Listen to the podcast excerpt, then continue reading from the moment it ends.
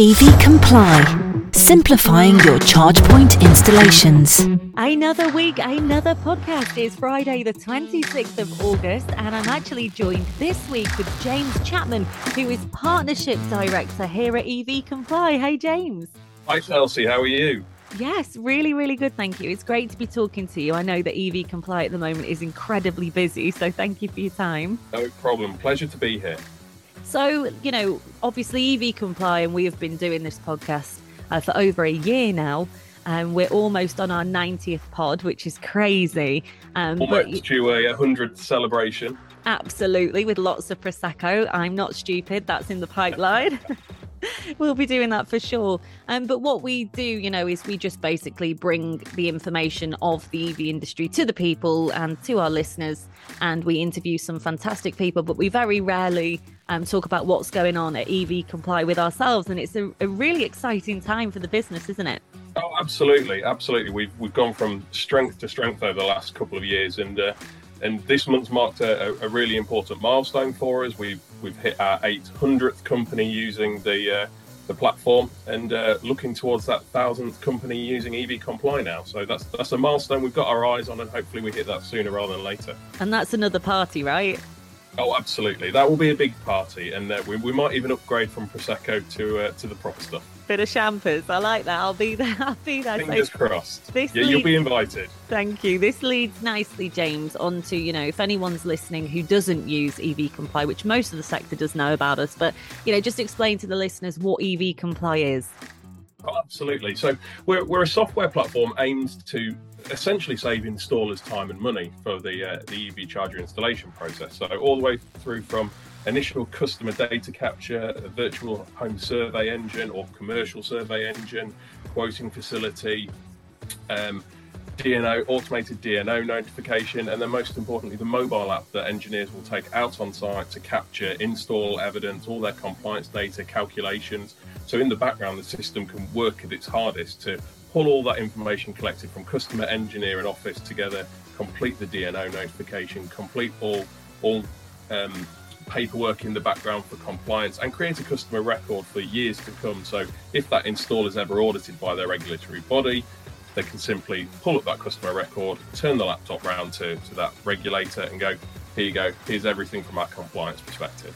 And you know you've ticked every box at that point in time. So it's saving time, saving money, and most importantly, removing the admin burden from the installer. And I think that's why we've been so successful, because ultimately installers want to be on the tools making money. They do not want to be in the office doing admin. So strength to strength for us, and hopefully saving a lot of time and money for those installers too. Definitely. I mean, in this industry, you know, it is hands-on, but it does have a lot of paperwork. I know that a lot of people found EV Comply when obviously they were applying for the grants, because we helped massively to automate that as a system. But it isn't just, you know, for the paperwork. There's also 24-hour advice, isn't there? When people are on the job, we can help with that as well. Oh, absolutely. So the mobile app is such a powerful tool to have in your pocket as an installer. So we've downloaded every piece of documentation provided from charge point manufacturers registered in the United Kingdom. So at the touch of a button, an installer can access our knowledge base. They can go through particular manufacturers, particular products, look at install guides, data sets, little advice tips that the manufacturer put out there. And if all goes wrong, we actually have a support network available, so that installer can contact someone through our support centre and actually receive a little bit of on-site advice there as to what some troubleshooting ideas may be, rather than just chucking the unit back in the van and starting and going back to get a replacement. We might just be able to help them through that installation process. So yeah, there's an awful lot more than just the admin and paperwork side of things. It really is an installer's best friend in the pocket. It really truly is. No, it is. I mean, I obviously speak to a lot of people in this industry, and I'll interview people from different businesses and whatever. And, you know, those that use us do say that they can't remember their life before, because, you know, some people who don't use the app may be chasing those paper trails, which is just it's such a pain. Well, that's it. We're sort of one of those software platforms where you might deliberate as an installer as to whether you need it, whether you don't need it, can I survive without it? And the reality is an installer probably can survive without EV Comply, but once you've integrated it into your business and become accustomed to using it and found out how much easier the process can be with it in your pocket, there's no going back, really. There really isn't. To surrender all of those hours back to admin again, it would just be commercial suicide. Well, I mean, the aim here, I know, is to give people their weekends back, really. You know, spend your weekends with the family or winding down, or when you're not working, you know, it shouldn't be then trying to fill out a load of paperwork. I mean, nobody likes it at the best of times, do they, really? So it is a great app. I mean, you could say that we'd be biased, but, you know, people can ask just a few of the people that use the software, and I'm sure they will let people know. Now, if you are a member of EV Comply, we've just excitingly set up the Buyers Club. Let everyone know about that, James. That's right. So the Buyers Club has come along. We've been working on this for quite some time, and it's actually come along side by side with our new pricing structure. So we've introduced a new subscription plan, which details are available on our website. And ultimately, our aim of the game was to not just be the best-in-class software platform for installers and manufacturers across the United Kingdom and Europe, but also to provide the best value. So our subscription plan provides much better value in terms of how much it costs month on month to run EV Comply. I think we're now, roughly speaking, a quarter of the cost of our next competitor, but also increase the value that you're getting for that money, so it becomes a no-brainer. So our buyers... Our Buyers Club is essentially us reaching out to partnerships that we've created over the years and built out strong relationships. And we want to offer our subscribers the opportunity to save money as a whole. So as a one-man band or a small entity from an installation company, you might not have the buying power to go out to a wholesaler, for example, and say, I'm going to be spending millions of pounds with you. Can you give me extra discount? But from an EV Comply perspective, excuse me, with over 800 companies using the platform now, we've had the ability to go to people and say, we've got a massive user base. These guys will all be able to use your store to purchase product or use your online facility to place orders. Can we negotiate additional discount on everybody's behalf? And that's exactly what we've done. So we've partnered with City Electrical Factors, so CEF, Black Circles, Northwest Signs, and to name but a few. So as a member, you can quite simply on the dashboard, click on the Buyers Club to see a big old list of all the companies we're associated with, discounts available. And with CEF, for example, just on hardware alone, so buying the charger, we've got savings between 5 and 10% on each charger. So for the price of a traditional charger, let's say that's £500, at wholesale price, you're going to be receiving an extra £50 off that just by being a subscriber to EV Comply, which more than pays the subscription cost of using the platform.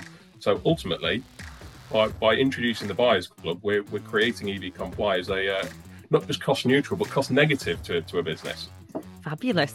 Those are words a business loves to hear. It's always positive. So if anyone listening wants to obviously find out more information or thinks, do you know what, maybe EV Comply could be in my life with an app, it could help me. If you go to ev-comply.com, there are contact details there. Please do ring our sales team and someone will definitely chat with you. Now, excitingly, we've got some of our own partnerships going on. And as your partnerships director, who better to tell me than you what's happening? Yeah, absolutely. We've got some very exciting partnerships we're working on at the moment. Not quite ready to be discussed yet, but certainly in the next few weeks and couple of months, we've got some really exciting stuff to divulge. But the one we can talk about is our partnership with Fuse. So we've been talking to Fuse for quite some time now and having a good conversation as to how we can work alongside them. And essentially from a software perspective, we help navigate the install process. But what we stop short of is actually the management and maintenance and an ability for an installer to monetize their install. So where Fuse come in, they will enable the installer to essentially create a network of their installed charge points. They almost act like a CPO, and Fuse is the software package that enables them to manage that, whether that's selling that package to the business they're installing for on a commercial level, or whether they're managing it as a charge point operator themselves. Fuse is a fantastic background system to help facilitate that. So We've created a partnership with Fuse. We're very excited by that. We create the links through to share our customer journey with them. And ultimately, they're going to help our installers not just be more professional in terms of what they can offer from a commercial and workplace perspective, but potentially be able to monetize those networks for themselves as well. And we're all about putting more money in those installers' pockets. So it's a very, very exciting relationship, and one that we hope will flourish in the next few weeks and months and grow as we both do. Well, people need to keep their eyes on our socials and their ears on this podcast, because all of those partnerships will be announced. We will be chatting with as well, you know, the companies that we decide to join forces with. And as you say, very exciting times, some huge, huge things going on, but just frustratingly at the minute, we just can't say. But do watch this space with regard to that. Keep, as you say, keep an eye on the socials. It's going to be very, very busy on there over the next 3 or 4 months. Very exciting. Now, in general, James, you know, being in this sector, you know, I've learned a lot. I've spoke to a lot of people, and everybody says it's an exciting space to be in, and that's so true. But more importantly, it's so fast moving, isn't it? Most definitely. Most definitely. It's a, as you say, a very exciting space to be in. Not least from the social conscience perspective. We all like to feel that we're playing a part in moving towards net zero and helping the UK transport system become certainly more sustainable. But from a commercial perspective, it is just growing at such a fast rate indeed. And the interesting stat, as we keep seeing it, is the consumer migration to electric vehicles. We all expected it was going to take a steady ramp up. I don't think anyone expected electric vehicle orders to be pushing on diesel and petrol quite as quickly as they have done. The difficulty we have is the industry is the supply of the vehicle. I'm sure all the installers and network partners listening to the podcast will attest. It's been a tough first 6 months of the year in terms of being able to manage supply issues from the motor vehicle side. But good news from there, there's a lot more vehicle and a lot more product arriving in late Q3 and early Q4. So as the year progresses, that's going to get back on track. And the sky is the destination at the minute, or to the moon, as Elon says, I think. Yeah, well, absolutely, to the moon. Now, the government are backing this heavily, and a lot of people, you know, range anxiety is a huge thing. It's something we need to get over, but they have announced this week, just yesterday, that they're actually doing a levy pilot that's going to be backed by £20 million here in the UK. The funding's just been announced, and the plan is to give people better access to EV charge points across the UK. That's really needed, but a lot of people are questioning, is it going to be done quick enough? What do you think, James? The reality is I don't think anything can happen as quickly as it needs to, but the sooner the better. As an EV driver myself, I will attest to the fact that as you make that migration from ICE to EV, you just need a couple of months worth of getting used to it. It's a very different calibration of your brain to driving an electric car to driving a petrol car. The concept in a petrol or diesel car is fill your tank, wait for it to get empty, fill it again. In an electric car, you don't need to do that. It can be top up as you get home and while you're on your journey, etc. And I'm not without my horror stories of charging on the road and on the go, as I'm sure a lot of EV drivers aren't. But the structure is there already. It's just a little bit convoluted. It's not as streamlined as it should be. Failure rate of charge points is not as good as what it needs to be. I know the government have set targets for 90% success rate on charges going forward. This money is going to be a huge boost towards that, but ultimately I think it's a tenfold increase on charges that's required between now and 2030, which is a big old task. But there's an awful lot of companies out there geared up and trained up to help facilitate that. The money's on the table now to try and make it work, so it can happen. It just needs everyone behind it and pushing in the right direction. Even with the, even with the difficulty of charging sometimes. We did a poll here at EV Comply, 98%, I think it was 97 actually, said, you know, that they still would not revert back to an ICE vehicle. I do think once you cross over the hurdle and you get used to it, an electric car's good, isn't it? And it's fun, isn't it, James? You know, it's an adult. Life can be boring, but it's fun. Most definitely. I love my electric car, and we haven't, as a household, we haven't quite migrated to two electric vehicles yet. My wife-to-be's car is due for replacement shortly, and we will be going to a second electric car at that point in time. But I can tell you now firsthand, going from my electric car to her petrol car feels like I'm going back in time, not just 3 or 4 years, but 20 years. It feels so archaic to drive an ICE vehicle now with a clunky gear change and just revving, and it just feels so old-fashioned. The electric car is so seamlessly smooth, immediate power on tap.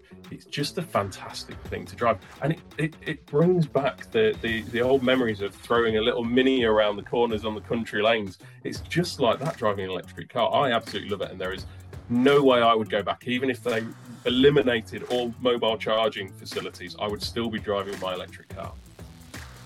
Good to hear. And more to the point, you know, there's also the fact that it can become a little business, really. So, you know, if it is that people are, you know, keeping their electric and then they're then selling that back to the grid, you know, that allows you to actually be in control instead of keep going to petrol stations and you just hand money over fist constantly. You know, there's actually a way for it to become a bit of an earner too, isn't there?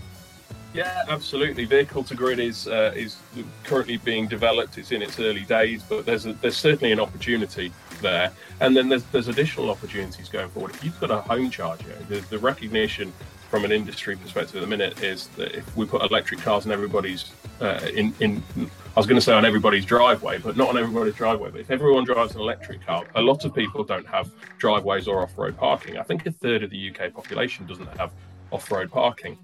And there's the question marks as to how they will use an EV car efficiently.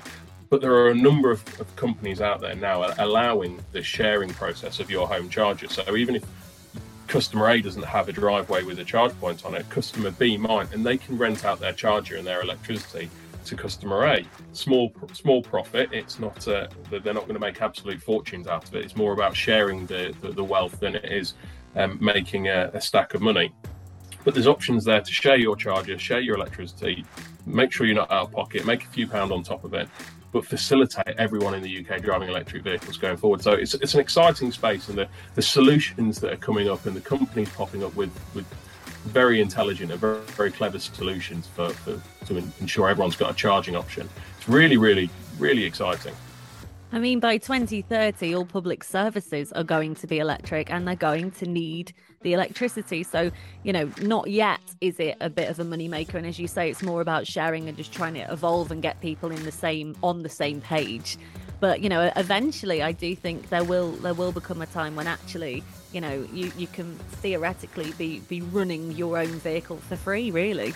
Yeah, there's absolutely no reason why. If we can get on top of renewable energy in the way that we need to. Obviously, there's a lot of conversations regarding those costs for power at the moment, but if we can get on top of renewable energy and the house itself can generate enough power to sustain itself and sustain others as well, then yeah, absolutely no reason why your property can't become an energy business.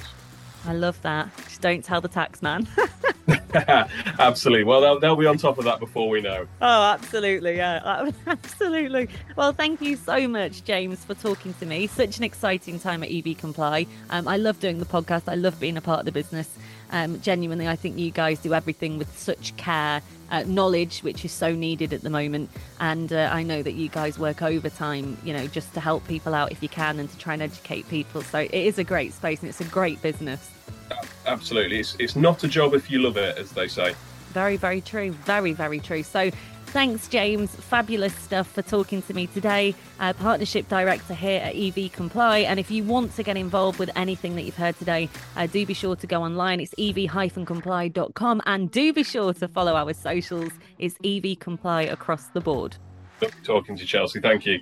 Thanks, James. You have a fantastic weekend. And from everybody here, as always, we hope you have a great weekend. May Monday be extremely busy for everyone who's in this sector. And may we continue to all go from strength to strength, because if one wins, we all win, right? Absolutely. Thank you, James.